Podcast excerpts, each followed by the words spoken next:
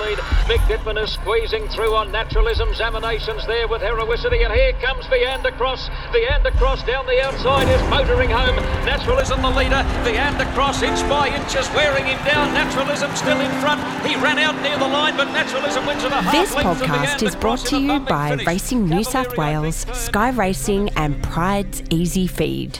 The Coolmore Classic is one of the more modest Group 1s of the Autumn Carnival with $600,000 on offer. It is, however, one of the most interesting because it brings together the best fillies and mares available under quality conditions over the Rosehill 1500 metres. The winner is immediately exempt from ballot for the Doncaster and the Queen of the Turf. The Coolmore began as a principal race 50 years ago, becoming a Group 2 in 1979 and a Group 1 in 1996 when Coolmore took over the naming rights. For a few years, it was the only Group 1 race in Australia for fillies and mares. Nowadays, you can add the Empire Rose, the Tats Tiara, the Sangster Stakes in Adelaide, and Sydney's Queen of the Turf. Opinions will differ about the best fillies and mares to win the Coolmore, but you'll get no argument if you include 1984 winner Emancipation and the Great Sunline, who won it twice. The second time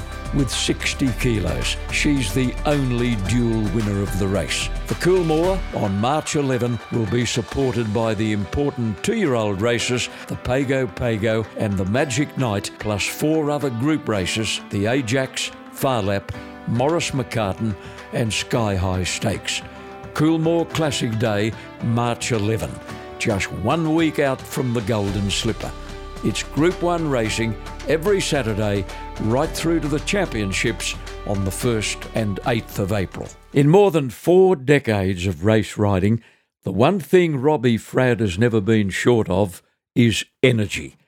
The dynamic South African jockey has had a massive number of race rides and has travelled the world to ply his trade. He's always been readily accessible to racing administrations and to media while his race riding technique was something else again. His strength and vigour were his trademarks, his will to win was legendary, and his fitness beyond question. Imagine Robbie's feelings late last year when he found himself puffing and panting at the end of his races. His energy levels diminished to the extent that he'd only need to sit on a lounge for five minutes and he'd fall asleep. Finally, he went to see a cardiologist who wired him up and put him on a treadmill. Eight minutes into the session, and Robbie knew he was in trouble. An angiogram was quickly arranged, which revealed the outcome he didn't want to know about.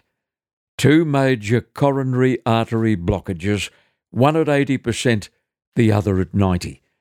Surgery was hastily arranged, and the champion jockey underwent a five hour multiple bypass procedure. At 58 years of age, thoughts of retirement had already started to creep into his mind, but he certainly hadn't set a date to call time on his career. A career which had brought him somewhere between 2,000 and 2,500 winners. He's only now regretting the fact that he can't come up with official figures. Group 1 winners he thinks around 15, but he's not sure. Indisputably, he's been one of the best riders of his generation and has proven it on the world stage against many elite jockeys. He's had the good fortune to ride some champion horses in Hong Kong, Singapore, and South Africa. We catch up with Robbie Fradd as he makes good post operative progress and begins to ponder his future. Robbie, great to talk. Thank you so much, John. It's uh, only a pleasure to be on you. Thank you very much. You've been going a million miles an hour since you graduated from the Jockeys Academy in Durban. You've been one of the busiest jockeys in racing history, and running out of puff has never been a problem for you. No, John, it hasn't. Actually, I've I've always um, uh, being very, very fit. I've always said that in order to be successful um, and to be the best at, at your profession, uh, fitness is a big, big um, asset. Um, I always said that. And um, when I was pretty much in South Africa and Hong Kong, um, I did a lot of fitness, was at the gym, playing a lot of squash, um, which I thought was was a great uh, form of exercise. Uh, squash because it um, it actually helps with your reflexes a lot and uh, your fitness level as well. So um, I always believe that you know fitness mm. is hmm. a big thing when it comes to any sports, and um, it, it, it's a big uh, it's it's a big advantage I would say. Um, mm. Keep the body in good health and the mind in good health, and uh, I think it's so important, John. Looking back now, when did you first become conscious of this fatigue? About the middle of last year? Probably a little bit later than that. I would say about a month, month and a half before they diagnosed me as um, having two blocked arteries. Mm. I would say a month and a half before that. So it, it didn't. It wasn't for a long time, but um, it it started then, and um, I just said, look, let me go for a blood test. Let me just check everything's okay. I thought maybe I was just lacking something, mm. Um, which I thought the blood test would bring out and say, look, you might be lacking iron, you might be lacking some sort of um, vitamin or whatever it was. And I thought, oh, I'll just um, obviously get back, get get onto them, onto those vitamins if the doctor suggests them, yeah. and um, off I'll go. But um, yeah, it was a very, very, it was a big shock. Mm. the the outcome of the tests and all that. So mm. yeah, it was it was a bit devastating for me. Yeah. So the thought of a cardiac problem never once entered your head. No, it didn't. Um, I always knew it's always good to just every year, you know, go for a checkup, which I kind of did. But um, obviously, this year um, was a different result. And um, look, I've accepted it, and um, I'm glad it was was picked up early because it could have been devastating, could have been fatal. Um, not not only for myself, but maybe my other riders. Um, could have happened in a race. Mm. you know, so maybe it was a blessing that they picked it up early. Mm. Now, what was the story with the Bow Desert barrier trial? Uh, you experienced some chest pain later, but you brushed it off. What happened there? Well, it was just a normal trial where I rode a filly and um, she kind of, I was pulling up and as she was slowing down, she just whipped to the left and um, I just hit the hit the turf. Mm. Um, I thought it was my shoulder at one stage because that was a bit sore. And then later that night, got into bed and I thought, oh, I've got a bit of a chest pain down the middle of my chest. I thought nothing of it, you know, maybe maybe mm. due to the fall, the barrier trial, because mm. you know when you get to our age, you know, it's all the aches and pains. It gets worse when you oh, fall. Yeah. So yeah, I brushed it brushed it aside and just continued, uh, you know, racing and um, eventually, you know, what what the the shortness of breath and and the and the fatigue. Yeah. And being lethargic kind of um, got me to go to the doctor and, and get one of those tests tests done, and then from then on it just snowballed. Sure did. And um, yeah. Now, Rob, we've got to point out that you've been a smoker for your entire riding career. Not an excessive smoker, but a regular one. Obviously, to help suppress hunger, there have been a lot of smoking jockeys over the years. I'll bet it was the very first question the doctors asked you. It was. It was definitely. They said, "Look, how many do you smoke a day?" I said, "Look, I smoke this much a day." Um, how long have you been smoking for? And I explained to them. I, I think smoking plays. Look, it's it's it's not a it's not a good habit at all for anybody. But I think we just do it just to suppress our appetite, and um, instead of putting some food in your mouth, you know, you light up a cigarette and um, yep. and, and kind of go from there. But um, it definitely was part of um, of, of um, of, of the one of my bad habits. Um, I don't say I totally blame smoking, but it did play a big part. I do also blame the big energy drinks I was drinking a lot, mm. um, probably more than I should have. I think that maybe also could have caused the calcium buildup. Um, not enough water.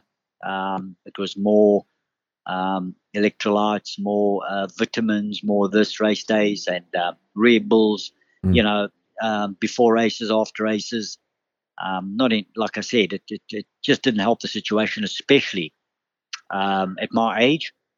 Um, but um, I needed to change my diet, and um, but what happens is you you just don't think of that. Um, you know, you kind of think you, you know, when you're doing this sport and you're quite fit, you think you're invincible. But it did catch up eventually, and because every year I've gone for a test, doctor said you're as healthy as a horse, you're fine.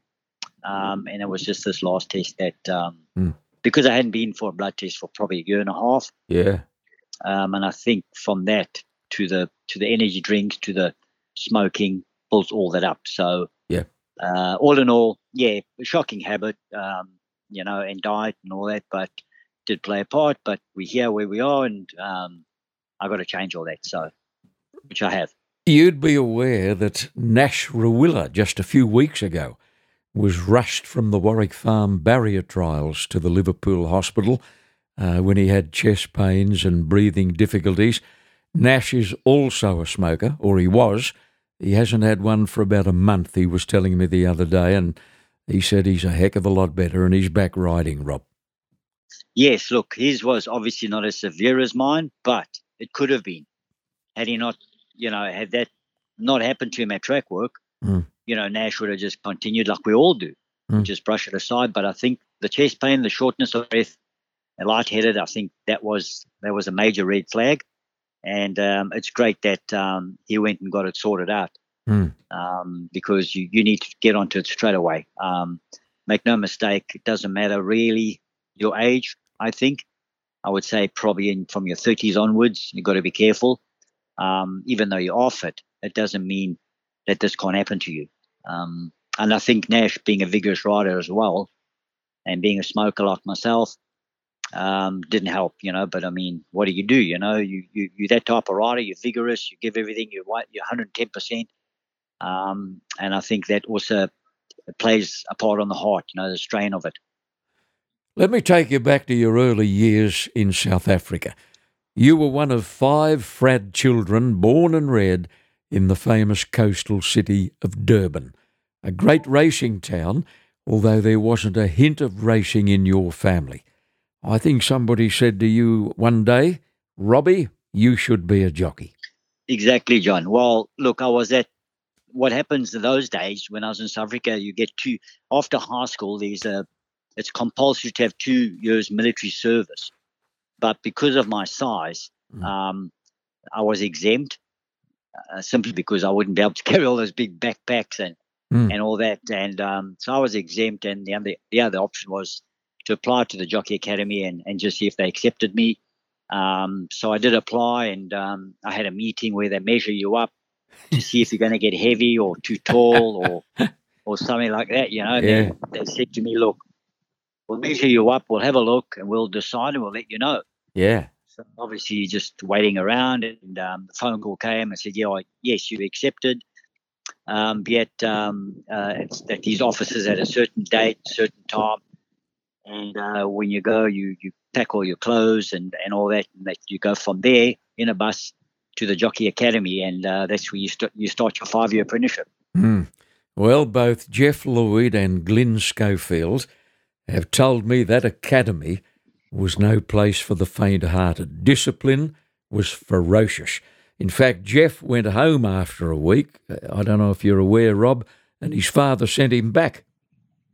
Yeah, the, those days, John, you know, their parents were pretty hard, uh, but in a good way. Um, you know, it was uh, it was a case of, no, son, you know, you're gonna you're gonna you're gonna finish this. Um, Don't give up. It's no point in giving up on anything, um, and just get back there and give it your best shot. If after a couple of years it doesn't work out, the academy will let you know. And if you're quite willing to leave on your own accord, that's fine as well. But at least give it a go. And I think. Um, Jeff must thank his father for that Yeah, because look at the success Jeffrey's had. yeah, Um, he's been a great rider from the time I think he threw his leg over a horse um, and to the time that he retired. Mm. He's been a phenomenal rider, and um, we all kind of looked up to him and other senior riders. And uh, it was just great to watch them in action on the big days and, and on the big group races. And uh, it was just lovely, and we, we, we got a lot of experience from that. Mm. Well, you finally gained an apprenticeship with a highly respected trainer called Vaughan Marshall. And you tell me this man had a, a, a significant impact on your life. He did, John, because he actually, I was still apprentice, but at the same time I was stable jockey. Mm. And it was very rare because normally they like to use the senior riders. But Vaughan as well was a young up and coming trainer. So he kind of thought outside the box and he said, you know what, I'm going to give this kid a chance. He'll be my apprentice and he'll be my stable jockey. Mm. And actually worked out very well because we had a lot of success together. Mm. And uh, he was a very, very good trainer and he still is today. Yes. So, um, yeah, Rob, you may be moving around a little bit there. We were getting a bit of interference on your phone. I might have to get you to sit still, mate, which is something you're not accustomed to. No, I actually am sitting still. Um, yeah. I'm not too sure what it is, but Is the wind blowing? in a lovely little spot. It could be the wind, yeah. Yeah. There's, there's a bit of a breeze outside, but just let me know if if if, if it's uh, effect. I could also move to somewhere else where it's where it's less windy, but um, let's see if I can do that. Righto, mate. Vaughan want to try Marshall. Uh, Are no, you okay at the moment? it's okay at the moment, Rob. Yep. Vaughan Marshall didn't train your first winner.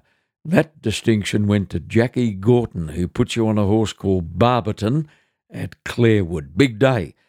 You were a little puzzled before the race when he took your whip off you.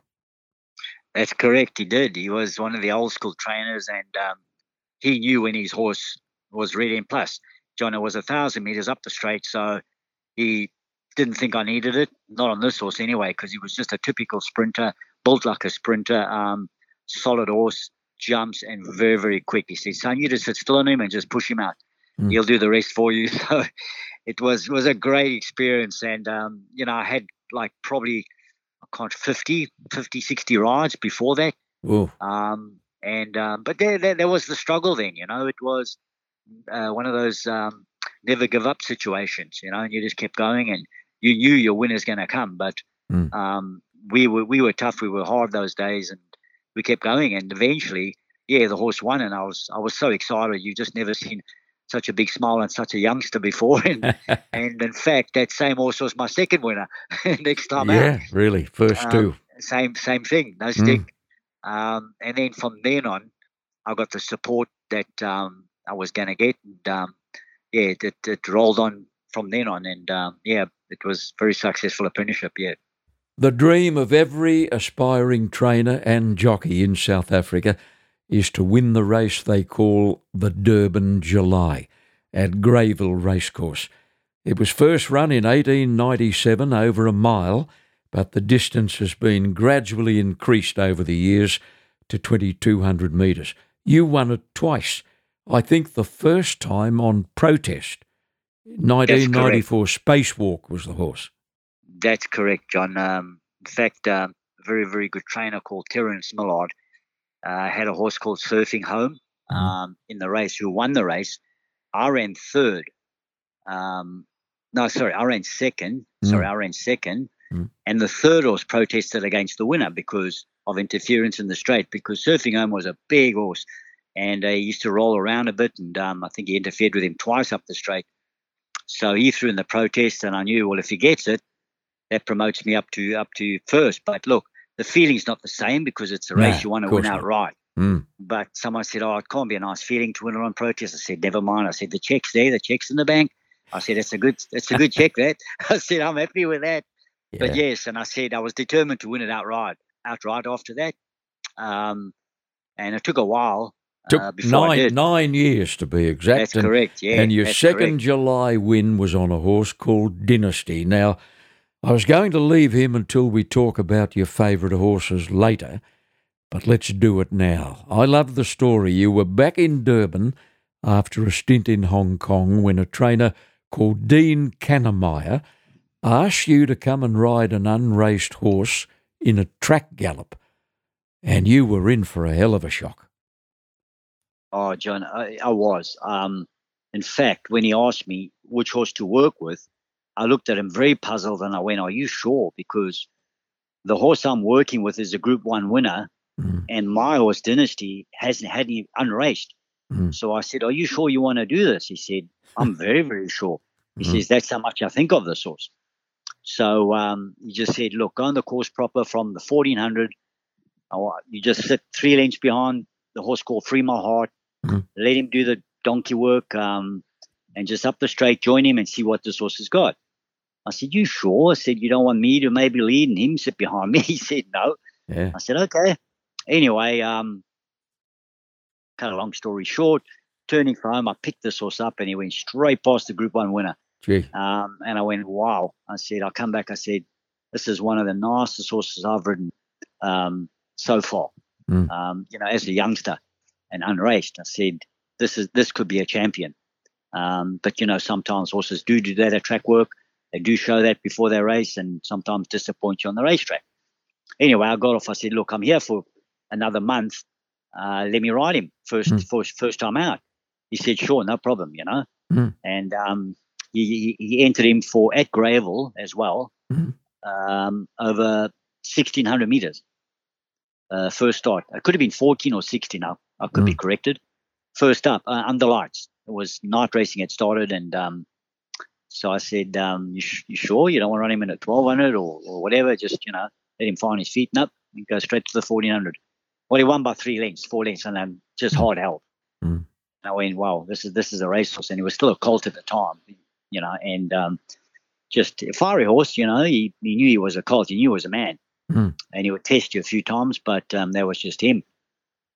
And then obviously he went on and, and he won our big group one and he won a lot of group ones at the time. You know, I was in Hong Kong, but Mm. someone else was riding him. But um, yeah, so I eventually got on him um, as a three year old and was which was very hard to do those days and win the big group one race like that as a three year old. And um, he, he did it drawn 20 out of 20.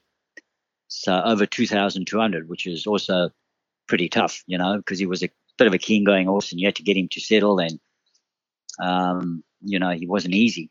So eventually, after about 400 meters, 500 meters, I only got him to settle because he was keen. He was pulling. I was four wide, Mm. three wide. And eventually, the closest I got in was three wide, three deep. Um, and he still won. So, you know, that's how good he was. Mm. And eventually become my top sire there. So, Yeah. just shows you. Yeah. Well, to this day, you put him in your top four or five horses uh, with which you've been associated. Yes, definitely. He will be up there with the top four for sure. Mm. Another famous South African horse race is the one known for many years as the J&B Met. It's now called the Sun Met. It's run over 2,000 metres at Kenilworth in Cape Town. You were 32 years old, Rob, when you won it in 1996 on La Fabulous. Um, yeah, it's um, he's um, yeah, it, it- it's a it's a lovely race, John. It's it's a great time of the year in Cape Town because they- it's their season, their their summer season, their summer carnival, and um, and Cape Town in, in summer is the most beautiful place um, that you will get. You Mm. know, honestly, it's it's lovely. It's um, and Kenilworth is such a beautiful big fair track. The only thing in Cape Town is that they don't go as quick as other sea, uh, uh, other provinces or states because of the wind. They have a very strong wind called the southeaster, Mm. and um, it's kind of head on turning for home, so it blows head on, and everybody just tries to get cover and sit as long as they, they can and go as slow as they can, Mm. and then they kind of sprint.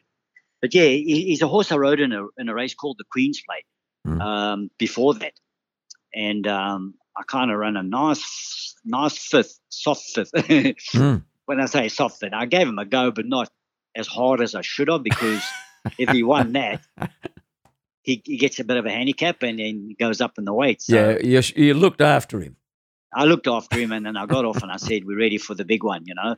Yeah. So the trainer said, "You sure?" I said, "Yeah, I'm I'm I'm pretty sure." You know, you Mm. come in with a lightweight, I think, and um, yeah, and he won. So very very nice owners.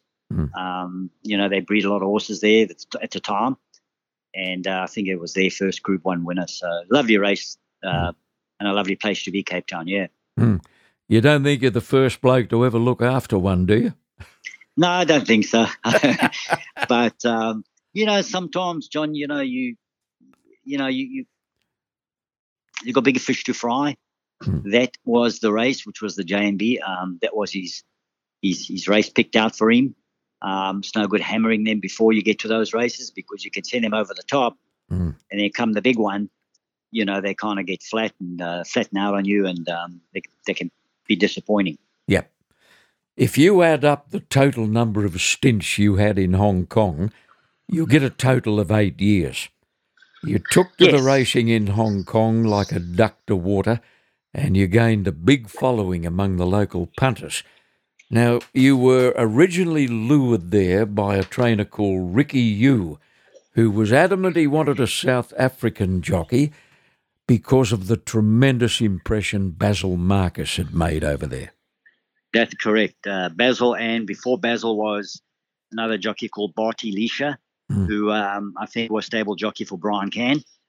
And um, he had a lot of success, and that opened the door for Basil as well. And then, of course, Basil opened the door for the rest of us. Um, and anyway, it, it worked out well. Didn't have the best season, but um, uh, I always knew the next following season I was going to apply for a club jockey's license, which gives you more opportunity to freelance and ride for everybody, um, which was probably what you need in Hong Kong. And I don't think they do stable jockeys at the moment. Um, so um, I think it's all club jockeys. So you know, it gives every everybody an opportunity to freelance and get the better odds and, and spread yourself out. Mm. Um, but yeah, Hong Kong's Hong Kong was a great, great, um, um, I, I would say, successful story in my career. Mm. Um, I was probably fortunate, and I could consider myself lucky that I got on some nice horses there. So Mm. yeah, And we'll talk about one of them, Robbie, after we clear this commitment uh, on our podcast. In fact, he was more than a nice horse. He was one of the top four that you had the great pleasure to ride during your stellar career. Back with Robbie Fradd after this. Do any of your horses struggle to finish their feeds during a racing preparation? Have you been unhappy with the way they look on race day? Do what many other trainers do with those finicky horses and introduce them to Prydes easy performance. By stimulating their appetites with Prydes highly palatable set recipe feed, you might find they're not leaving a flake in their feed bins. Correct nutrition helps racehorses to deal with the stresses of racing and training. It helps them to get that elusive win when they're in the right race, and most importantly, helps them to bounce back after the event. Prydes Easy Performance provides the ultimate muscle fuel to help horses get to the line while helping them to maintain inner health. Prydes Easy Performance, the complete nutritional feed for equine performance athletes. We're back with Robbie Fradd, and we're talking about uh, one of the best horses he ever rode, the great Fairy King Prawn. Your association with this horse began uh, when he was transferred from Ricky Yu to Ivan Allan, the remarkable Singaporean trainer who won three Hong Kong premierships. Allan was the trainer when Fairy King Prawn became the first Hong Kong horse to win a Group 1 in a foreign country. He took the horse and Robbie Fradd to Japan to win the famous Yasuda Kinen over a mile in Tokyo. What a kick that must have been for a South African jockey. Um, yeah, John, one of the highlights of my career for sure. Um, you've never been to Japan before. Always watched racing there. I know it's it's um, it's it's kind of the pinnacle of Asian racing. Uh, it's tough. Um, they look after their own in Japan. They look after their own riders, and um, just to go to the foreign foreign country on on one horse and have one ride in one race over the two days, it was just um, yeah, it, it was great. It was a great feeling great experience. I will say that. Um, walked the track, worked him on Saturday, walked the track on Saturday. Mm. You know, decided we we where we're going to sit, where we're going to position him, where we're going to let it peel him out and let him go. Um, so, you know, it doesn't always work out like that, but fortunately it did with me. And um, I think also because he was such a good horse, um, that he he played a huge part in it. Yeah. Well, it was six months later when you and Fairy King Prawn failed by a whisker to beat Sunline in the 2000 Hong Kong mile. The mare led as she usually did. You gave her probably eight lengths from the top of the straight. The crowd went wild. A worldwide television audience thrilled to the brilliant call by David Raphael, who called the combatants the horse of the Hong Kong and the mare of the world. Rob, that was one time when a second placing was almost as good as a win. Your horse went off the planet that day. Oh, he did, John. Um, look, make no mistake. I said to Ivan, we're taking on one of the best mares I've ever seen, you know, at the time. I said, this mare is as tough as nails. And I said, if she leads and leads comfortably, I said, we are going to struggle to run her down. I said, someone needs to put pressure on early, um, and then maybe we have the chance. Mm. I said I might have to go a bit earlier than I normally do, but I said I don't really want to do that and take him out of his comfort zone. Yeah. I said, but this is the best he's ever going to run against. Um, and if he gets close and wins it or wins it, I said, then he's done himself so proud. I said, because this is a proper, proper mare. And um, you know, her record speaks for itself. Mm. And um, she's just tough. And she used to break horses' hearts. They used to try and take on the top of the straight. She just breaks their hearts. And um, yeah. She was that strong. So, yeah, getting close, as close as I did, um, was a bonus for me. Um, disappointing, I never won it, but um, the horse ran ran out of his shoes, and um, that's how good he was. He was just such a such a hard trier and big hearted horse. Yeah. And yeah, disappointing we never got up, but um, you know, great great thrill too. You for, must- not only for the crowd as well in Hong Kong. Oh, yeah. You must have been in front of stride past the post. I was, I Mm. was, yeah, I was, yeah. I needed another couple strides. That's Yeah. all I needed. Um, and I get it. Mm. But in saying that, um, you know, it's happened, and um, I was just happy to be a part of it, John. You know, He won 12 of his 26 starts. He ran 10 seconds. He was a hero with the Hong Kong crowds, and they were disappointed when he was retired in 2002 after undergoing surgery for a serious leg injury. I think he was used at a riding school in Hong Kong for a while before being officially retired in New Zealand. How privileged you must have been to have seven or eight rides on Fairy King Prawn. yeah, and, and all of those rides were all in group races. Um, you know, um, Mm. so that was the exciting part because um, there was a bit of there was quite a lot of pressure um, riding horse like him because he was the horse of Hong Kong. So you know, you had everybody riding on your back, and Mm. you know, um, so the pressure was there, but you know that just teaches you. You know, teaches you um, how to handle it um, and maintain your your kind of um, how do you say um, your composure, your your just relax and um, and see what happens, and um, just just ride him the way he loves to be ridden. Mm. And um, yeah, he was just such a good horse, and um, very blessed and very honoured to be have, to have been a part of his career, John. You know, and look, it takes someone like Ivan Allan to condition a good horse like that. You know, it's it's um, and he did a remarkable job. He was bold. He he did things that um, the horse hadn't done before. Uh, funny enough, when he got him, that horse had never run at Happy Valley. Mm. Funny enough, so he took him to Happy Valley. Um, I think it was his first start with Ivan. He took him. I think it was a Group Three sprint Mm. over twelve hundred at Happy Valley, and I said, you know, he's never run yet. He said, yeah, he knows, no problem. We'll run him. Yeah. and of course, he carried top weight. And, um, I gave some of those nice sprinters a lot of weight, and um, just, oh, I just Too good. struggled to hold him, turn him home. He just peeled him out, and he just went bang. Yeah. Um, and uh, I think 133 pounds he had on his back, Mm. and um, he just yeah blew them away. So it was exciting. It was great, you know. And it's funny, he's a horse that if he, he nearly never got past to race because every time he did a barrier trial on the sand, he would jump and turn left. Mm. And I'm going, you know, wow, this is not good. So Ivan says, oh, we've got to qualify him. We've got to get him, you know, um, past. So I said, let's let's do trials at Happy Valley on the turf, Mm. see what he does. Jump straight, perfect. So Yeah. yeah, that got him qualified. And his first start, I wanted him, Mm. um, and um, we we we we were taking on a horse, a youngster um, of David Hayes. Mm. And David Hayes had his horses prepared at Lindsay Park before they came to Hong Kong. So you knew you had to have something decent Mm. first up uh, to beat his youngsters. Um, and I think myself and Basil fought to finish out for the last 300 together, head and Mhm. head. Mm. And I, I got him on the line, yeah. Yeah. So then I knew, wow, this is this is a good horse because Mm. David's horse went on to win, I think, the next five or six in a row Mm. before before it went wrong. Yeah, Yeah.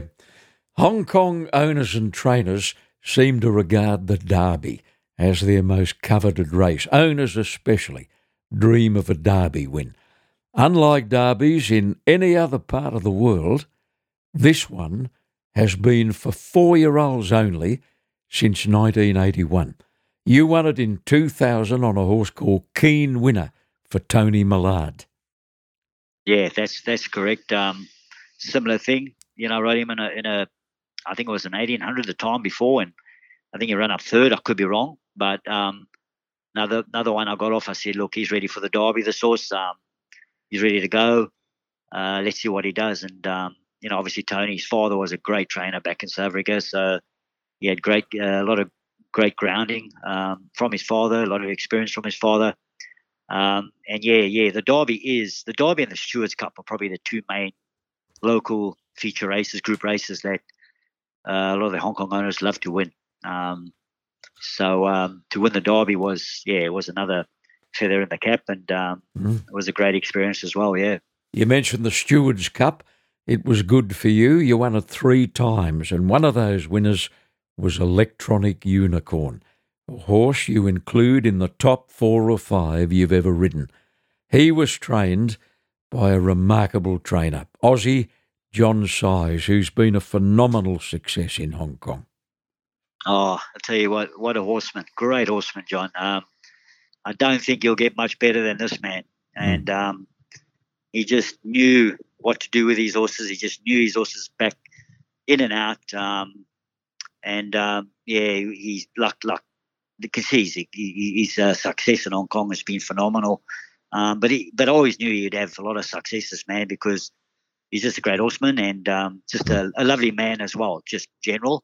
Yeah. And um, yeah, that that he he also took over that horse, and um, I think someone else had him, but I don't know if they raced with him. I, I could be wrong, John. Mm. But um, he took him over, and of course, he was a similar racing pattern as Fairy King Prawn. Get back and flash home, and great turn of foot, beautiful just to ride, and what a gentleman of a horse. Mm. Actually, both of them were just gentlemen, just mm. lovely, lovely rides, you know, all, all around. So yeah, um, yeah, it made it made my job a lot easier. Um, that two good trainers were training these horses, and um, mm. and him being the good horse he is, uh, made my job easier. Yeah. Yep. You're justifiably proud of a jockey's premiership win in Hong Kong in your very first full season there, and you achieved that distinction against some of the best jockeys in the world. That was good to have on your CV. It was. It was actually a goal of mine that I set um, from the previous season where I spent uh, with the jockey club. I needed three months, the first three months, um, because the middle three months is allocated for the European jockeys. So after the first three months in Hong Kong, um, my second season there, I finished on top with uh, 21 winners, and um, I had to go. Mm. So I begged them for an extension. You know, just can you give me an extension? And they obviously allocated um, those three months for for some of the European riders that they already um, gave the go ahead to come over. So they said, look, we can't, but mm. the last three months of the season, there's a possibility there'll be an opening. Um, just we'll let you know. Yeah. So I went back home and I kind of sat by the phone most of the days and um, got the call and went back for the last three months. So mm. I was there basically six months. Yeah. And Basil Marcus beat me by two or three winners, I think. So mm. I'd only been there six months. Yeah. And um, had I got the extension, I'd probably beat him. Yeah.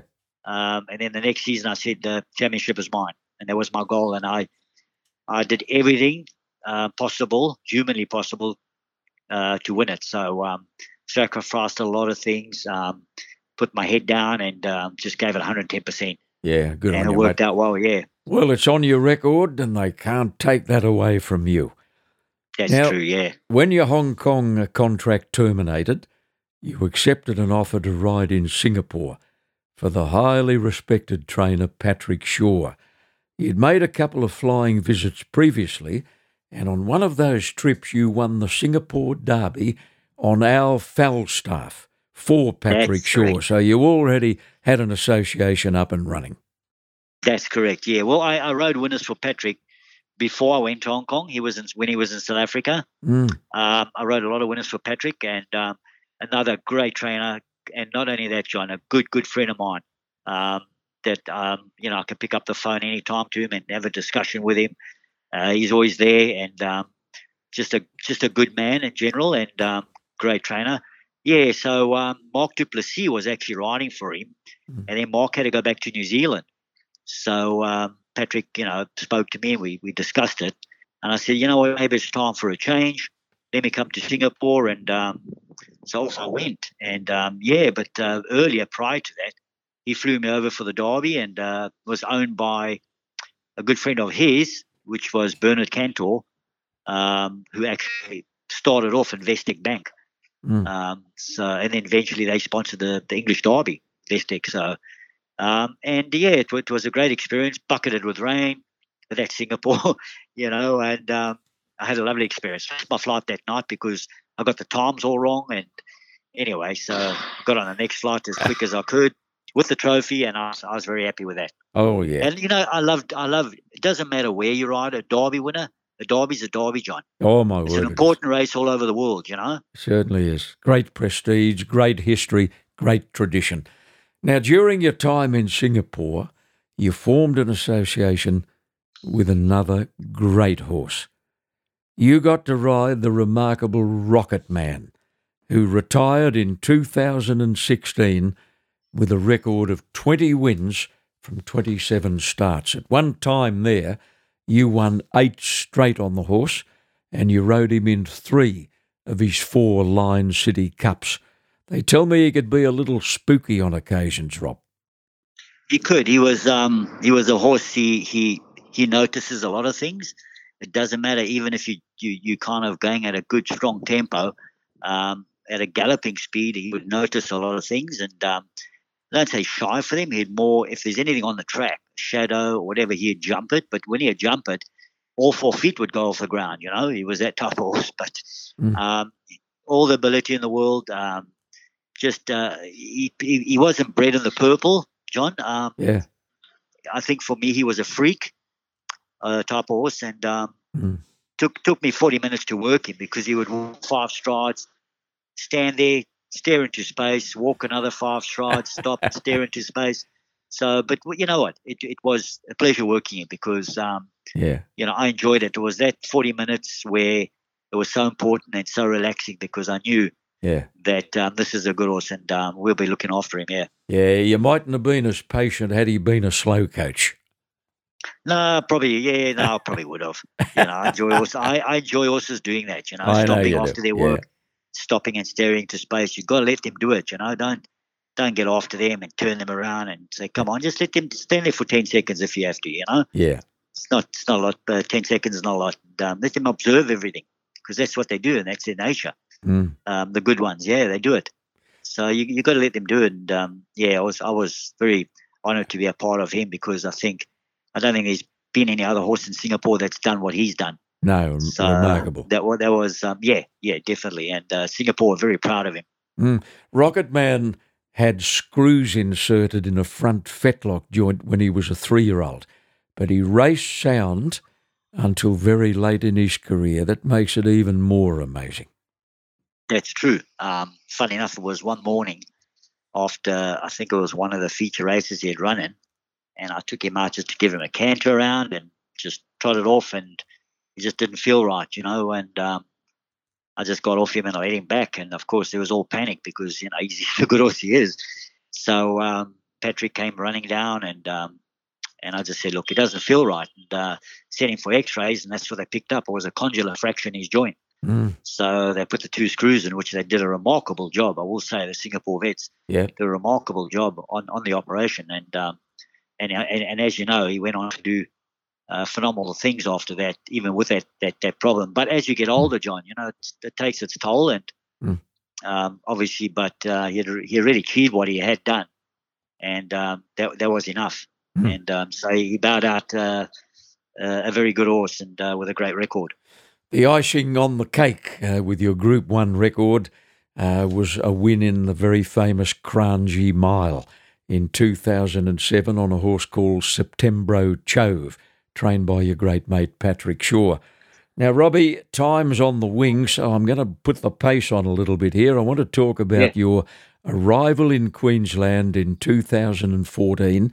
You were 50 years old uh, when you arrived, inspired, no doubt, uh, by your countryman Jeff Lloyd, who'd been going so wonderfully well in the Sunshine State. You were in demand from the moment you got amongst the Queensland riding ranks. Many trainers supported you, including Toby and Trent Edmonds on the Gold Coast. Yes, look, um, Queensland. I didn't really look at. I um, I came here for a break. I think at one stage, because mm-hmm. um, my wife's uh, uh, cousin uh, lived up in Queensland, her and her husband, and um, anyway, I came here and I said, "Wow, you know, I love, you know, the weather. Um, it's just more chilled." And I said, "You know what? Um, yeah, I've I've set my goals.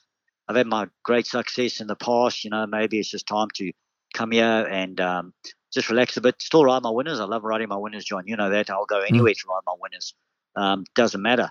That's all I want is to have my winners. Um, it's nothing better. It's not. There's not a better feeling. Let's put it that way. Mm. And to have winners. And um, anyway, and uh, settled in here, and it, it, took me about a year mm. to really hit my straps. Um, I was still having the odd winner, but um, yeah, it took about a year. Um, but Queensland, I think, is one of the hardest states to break into, uh, being being from other states or being from another country. I would say. Mm. Um, but you know, I put my head down and I gave it my best shot, and eventually. Um, I was accepted by a lot of the trainers, a lot of the jockeys. You know, it's it's it's not easy coming from a foreign country. You know, you're treading on other people's toes. You you're taking the bread, you know, the food mm. off their table. But um, you know, the the jockeys here were just so accommodating, so they welcomed me, and um, mm. that's probably what I loved the the most being here is the jockeys accepted me. Yeah. Um, and that's why I said there's a good bunch of guys here that um, you know they don't. There's no airs and graces about them. Mm. They're pretty humble, a lot of them, you know, and um, and they're good riders. You mm. know, I mean, your Jimmy Burns, your Mick Coles, you know, the older guys. Um, mm. um, you know, your Larry Cassidy's. Uh, you know, they the, the, the older senior riders. You know, they don't have to accept you, John. You know, it's just they did. Mm. And um, I was so grateful for that, and uh, it made it so much more comfortable for me mm. um, to to to to start here. So um, yeah, you know, like we we got some good good good jockeys here, and um, you know, your youngsters, your Jimmy Orman. I've got a lot of time for him. I think he's going places. This young man, mm. um, great head on his shoulders, and you've got the younger ones, the Carl Wilson Taylors, the Jaden Lloyds, um, little Taylor Marshall. He's a great little rider. Mm. Um, so you have you've got some talent. You've got your girls. You've got your Angela Jones going places. I have no doubt with that. Mm. Um, and obviously, there's a lot more that uh, will improve a lot mm. and be successful. You know. Well, it was Toby and Trent Edmonds who put you on your only Australian Group One winner. You rode the grand old horse Tyzone five times for one win, and it was the win you wanted. It was the 2020 Stradbroke beating Madame Rouge and Nicanova. Now, Robbie, Australia became the fifth country in which you'd ridden a Group 1 winner. Few jockeys can make that claim. no, thanks, John. Like I said, I was probably very fortunate. Um, but at the same time, I did, um, you know, I was a very positive jockey. Um, and I set myself goals, and the Stradbroke was one goal that I said, I've got to win this race before I retire.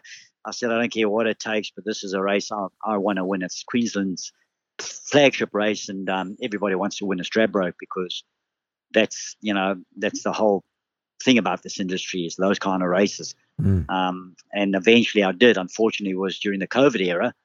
Um, but in saying that, still, you know, my name's up there, and it is still a Group One. So um, great achievement, yeah. Great uh, training performance by Toby and Trent. I think it was their their first their first Group One, I think, as well, mm. uh, in being partnership. So, and um, yeah, they were very very supportive of me and gave me a lot of rides, a lot of support, um, and I really enjoyed it, you know, and and um, yeah, it was a it was a great team effort, but um, you know, and uh, lovely old horse, tough old horse, had his quirks, but um, yeah, great. Uh, he had a good weight in the race. So um, mm. yeah, another one I got off the time before said he's ready to go. mm. Yeah, yeah.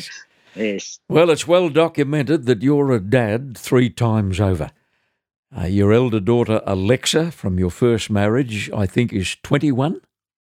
30, 31. 31, I beg your pardon. Yes, you started now, early, yeah. mate, and she Yeah, lives in the keeps- United Kingdom. That's right. She keeps telling me she's getting old. I said, excuse me, Mhm. look at your father. I said, that's, that's when you can start saying those kind of things, you know? Yeah. And you've got Yeah, a, then you've got a yes, yes. 15 year old stepdaughter at home. That's correct, yes. And a little boy, nine, yeah. He just turned nine uh, yesterday. Yeah, right. And their names, Robbie? Oh, uh, my daughter's Alexa. My stepdaughter's Madison. Yep. And my boy is um, Liam. Good, strong Irish name. Yeah. Does he look a potential jockey?